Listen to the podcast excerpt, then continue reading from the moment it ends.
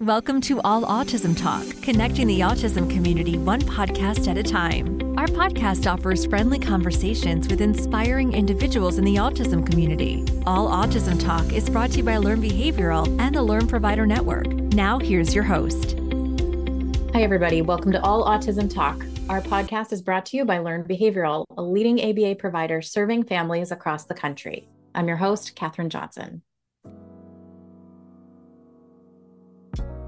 Kerry Hoops has been in the field of applied behavior analysis for 24 years. She's currently the clinical director for the Wisconsin Early Autism Project, or WEAP, which is part of the LEARN network. In addition to that, she's president of the Autism Society of Greater Wisconsin.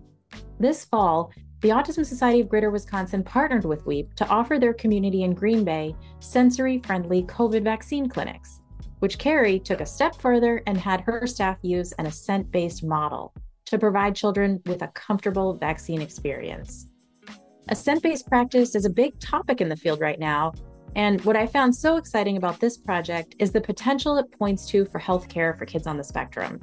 Obviously, COVID vaccines and boosters have become a more frequent reality in recent years, but healthcare and shots are a regular part of our lives as parents.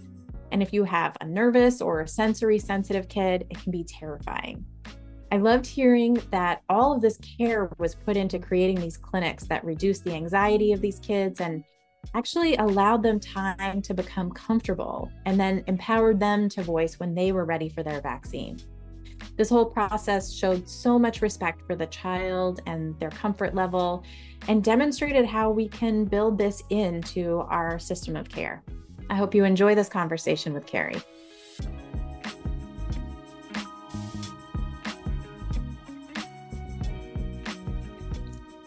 Kerry, I'm so happy to talk to you today. Me too. Thank you for meeting with me. I think that what you've done at WEAP is an incredible testament to how committed you and your team are to person centered ABA. And I'm really excited to hear more and to share this with our listeners. So let's kick this off by talking about assent and assent based practice, because I think that there are probably a lot of listeners who haven't heard these terms before, or maybe have heard them and are unclear about them. Can you just kind of give a brief explanation? Sure. So, assent based practice is really focusing on the child buying in to treatment or to the activity um, that is going to happen. And we do that by providing choices and identifying what areas they are interested in um, so that we can build rapport. And I really think, first and foremost, when I'm looking at a assent based treatment or teaching it to staff, the first most important thing is to build rapport, to look at what the child's interests are, what the child's strengths are, and to start there um, in building the relationship. And as we work to expand, that's where I see that choices choices are very helpful, so that the child has a voice. And if the child doesn't want to engage in the activity, that we're letting that child have that voice and taking a step back, taking a look at the situation and seeing um, what we could do better to help the child to engage in the activity. That's great. Now let's kind of like go a little bit deeper into rapport building because I think that that's such an essential part of assent and assent based practice. For someone who's unfamiliar with what that might look like in applied behavior analysis, could you sort of describe what that might look like? Sure. The first thing I do is with a child would be talking to the parent and identifying what are some of the high interests of that child. And then I make sure when we meet the child or start engaging with the child that we are pairing those interests with our interaction um, so that we're finding activities and topics that are of interest to the child so that we're we're paired as a positive. And we work towards finding other things that the child might like and and expanding their interests in that way. So you're finding out what their favorite things are you're engaging with those things like if they love dinosaurs you're playing with dinosaurs and sort of over time they become paired with those dinosaurs and they sort of grow to trust and like you. Is that a fair way to put it? Yes, and that they know that when we're around that we do fun things that are cool that they like. Mm-hmm. Here comes Kerry, and all of the fun comes with her. Yes. So let's kind of get into the meaty stuff. You spearheaded a COVID vaccine clinic that was geared towards children who are on the spectrum. And you used assent based practices, and it's been a gigantic success. How many kids in total have gotten COVID vaccines through your program? 73. We Whoa, did. Yeah. That's a lot. well, we had more though. I, I was thinking that going into this, um, because we had 73 through the October clinic, but we just ran another clinic in November. Um, so which, 73 plus. Yes. Amazing. Amazing. So I know this was done in partnership with the Autism Society of Greater Wisconsin, and was there a, and it, it took place at a children's museum. Is that right? Yes, we um we were at the children's the building for kids um in Appleton. In Appleton, Wisconsin. Mm-hmm. Yes. So I'd love it if you could tell us kind of just how it all worked. Um, and maybe you could start with the advanced preparation that you did uh, and the advanced preparation that the family did. Sure. So, what did everybody do before vaccine day to set it up for success? Well, before vaccine day, sign up on the website for families. And when they signed up, they filled out a form that talked about what the child's interests were, um, what their strengths were, and a past history of medical procedures. So if there was anything that we should be aware of, if if there's if there was past trauma, the families could suggest different distraction techniques that would be helpful as well as different supports um, that that might work well for that vaccination. So the families were suggesting maybe things that you could use to distract them. What are some of the things that they mentioned that you ended up using? Um, we use things such as headphones weighted blankets and we had a variety of fidget toys that they could pick from as well. Fidget toys, all the rage. Mm-hmm. so they gave you a bunch of information. Did you give them anything so that they could start preparing kiddos before they headed into the clinic? Yes, we had a social story um, so that they could see all step by step what was going to happen in the process. And so the families were able to read that story with their child before they came in for the clinic. That's great. I want to hear in a minute how you individualized everything for each of the kids that came in. But could you kind of just walk us through a typical appointment? Absolutely. So when children arrived, uh, they were greeted by uh, staff from Wisconsin Early Autism Project, and they were um, transitioned um, up upstairs where they were able to make some choices um, based on what band aid they wanted, what distraction or fidget they were looking for, and any additional supports. Then we would transition into the room with the nurse team.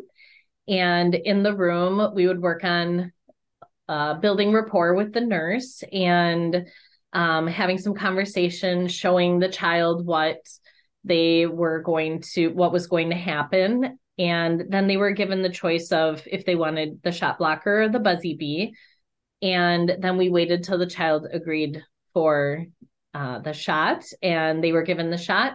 Following, they were able to go eat pizza and go explore and play around the museum oftentimes if we didn't have other children waiting the was the WEAP staff were able to go with the children and play with them um, throughout the museum after the shot.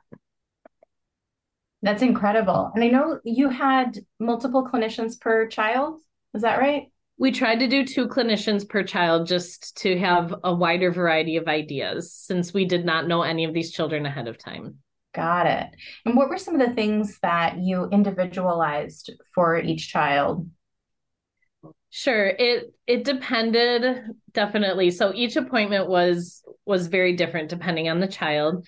We would find out what they were interested in. For example, I had one child that was wearing a dinosaur shirt and we knew he liked Legos from the information that we had. So we went and quick grabbed some Legos and built some Legos into dinosaurs and then had our dinosaurs fight each other. And eventually, in that appointment, um, the nurse gave us some empty syringes, obviously without the needles, and we filled them with water, and our dinosaurs were shooting each other. And so we were doing little things like that um, to catch the child's attention and start to expose them more to um, the shot and um, what what was going to happen.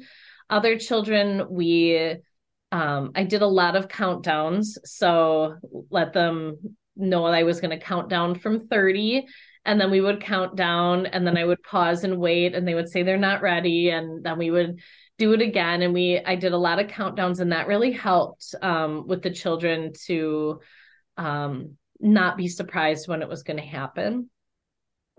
Um, and some children went in right away and other children like i said before we um, we played around the museum um, ahead of time to build the rapport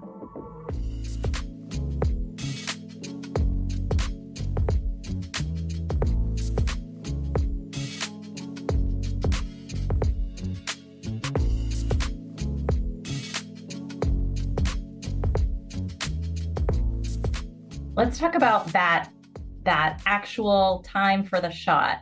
How did you decide when it was time for the shot?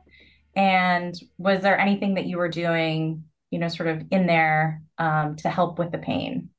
When it was time for the shot, that was determined by the child. So we were very open and honest with each child that we were not going to surprise them with the shot and that we were we were going to wait for them to say it's okay so I want to ask you a quick question about the surprise element.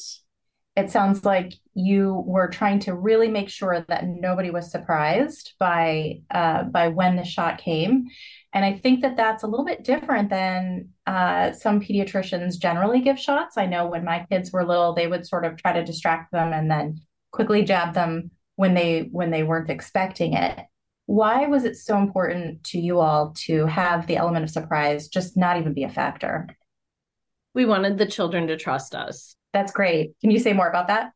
So we we wanted the child to trust us um, and trust in the procedure and um, if they knew what was going to happen and there was no element of surprise, the children were still in control and they were able to choose um, when it was happening or, or what was happening the reason for this trust is really going to help in those future appointments so that when they go in for a shot in the future they're going to know what to expect and that they will know um, know when it's going to happen and that will help them to be um, more relaxed and have less stress um, paired with those appointments and then we had two options in the room. One was a buzzy bee, or it was a, a vibrating. Um, we had ladybugs and and bees, so we but we called it a buzzy bee.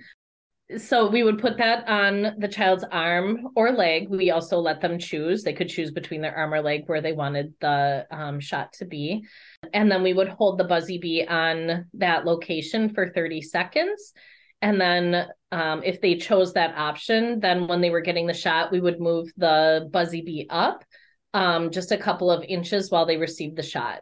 Um, and that still helped with some of that distraction to help alleviate the pain.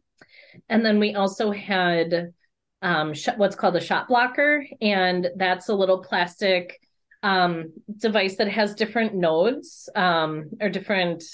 I think nodes would be the the right word for it and you put that on your arm and so there's different sensations all around your arm and the shot goes in the middle of it and so the idea of that is that it would distract um, from that pain sensation um, on your arm that's amazing i'm so excited about hearing about this shot blocker i have a child myself who has had a lot of fear of needles and i'm i'm really excited i really want to try this with him how did you find these uh, how did you find these devices? Because I I haven't seen them in children's hospitals. I haven't seen them at my pediatrician's office. How did you guys find it?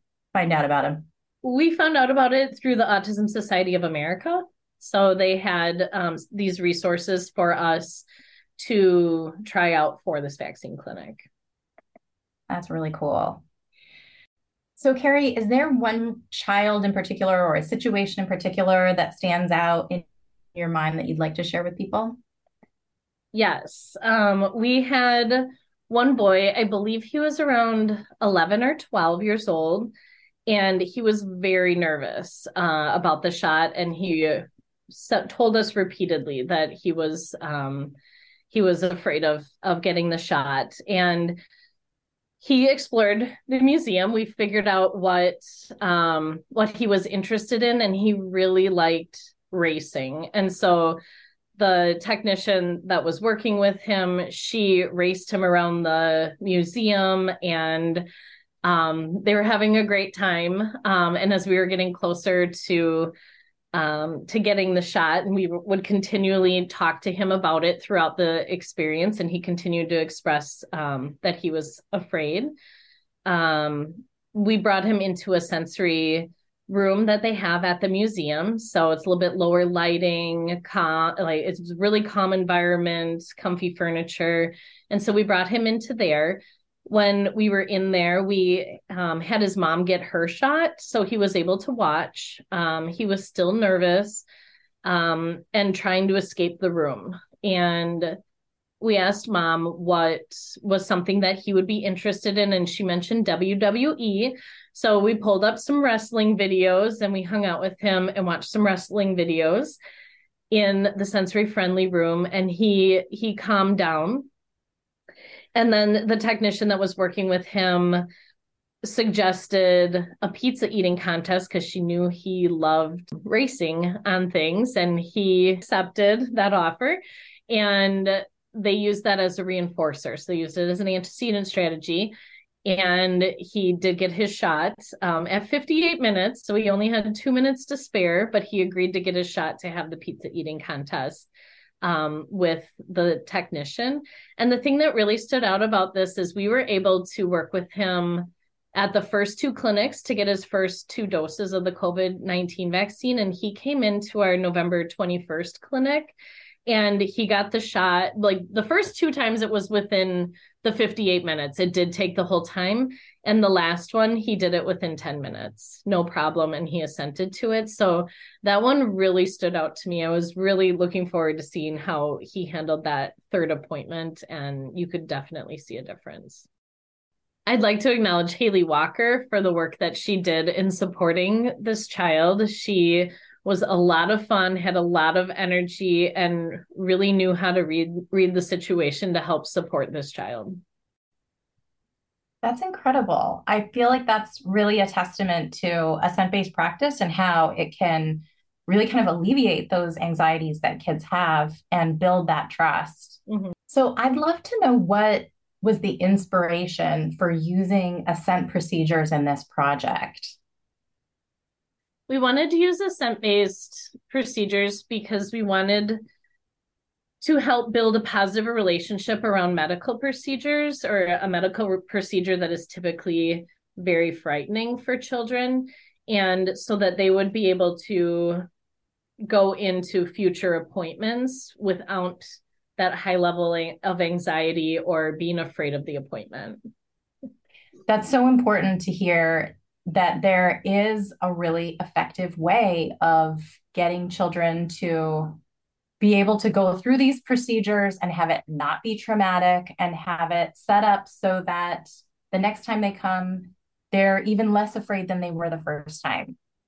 I think that's incredible. What's next for you? Do you have more vaccine clinics coming up in your future?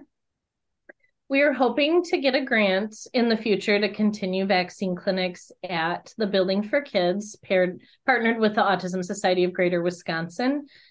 Um, our goal would be to do more routine vaccines um, so that we could have um, we could have that as an option. Um, and then also with the Autism Society of Greater Wisconsin, we're really focusing on um, an autism friendly business initiative. And we feel like this is going hand in hand that we could branch off into other other areas of the medical field as well so that we can have a assent based care uh, in other areas as well. That's so incredible and so very needed. I think that it's really a wonderful example that you're setting in helping children to approach appointments and helping practitioners approach these appointments in ways that are going to encourage children to trust their practitioner and and not to avoid treatment in the future. Kerry, thank you so much for taking the time to share your story with us today. I'm really, really impressed with the success of your program. Thank you. One of the things that Kerry and I didn't discuss, but that I think is so important to share, was the community's response. They surveyed the families, and the responses were overwhelmingly positive. Parents and caregivers were really, really relieved to have been able to be a part of this and to give their child a really comfortable, non traumatic vaccine experience. Clearly, this is not something that's available in every community. This was a project that took the caring clinicians at WEAP, the dedicated work of the Autism Society of Greater Wisconsin, and the use of grants. But it does provide us with a wonderful example of how we can use the resources in our communities to improve things for our children. You can listen to our other episodes on Apple Podcasts or wherever you find your podcasts. And we always appreciate your reviews and ratings if you're so inclined. If you have show ideas or a question for us, email us at allautismtalk at learnbehavioral.com or find us on Instagram or Facebook at, at Autism Therapies. Thanks for tuning in. See you next time. We hope you've enjoyed today's episode of All Autism Talk. This podcast is brought to you by Learn Behavioral, the leading network of providers serving children with autism and other special needs. Visit us at learnbehavioral.com. Listen to previous episodes at allautismtalk.com on iTunes, Apple Podcasts, or wherever you get your podcasts. All Autism Talk, connecting the autism community one podcast at a time.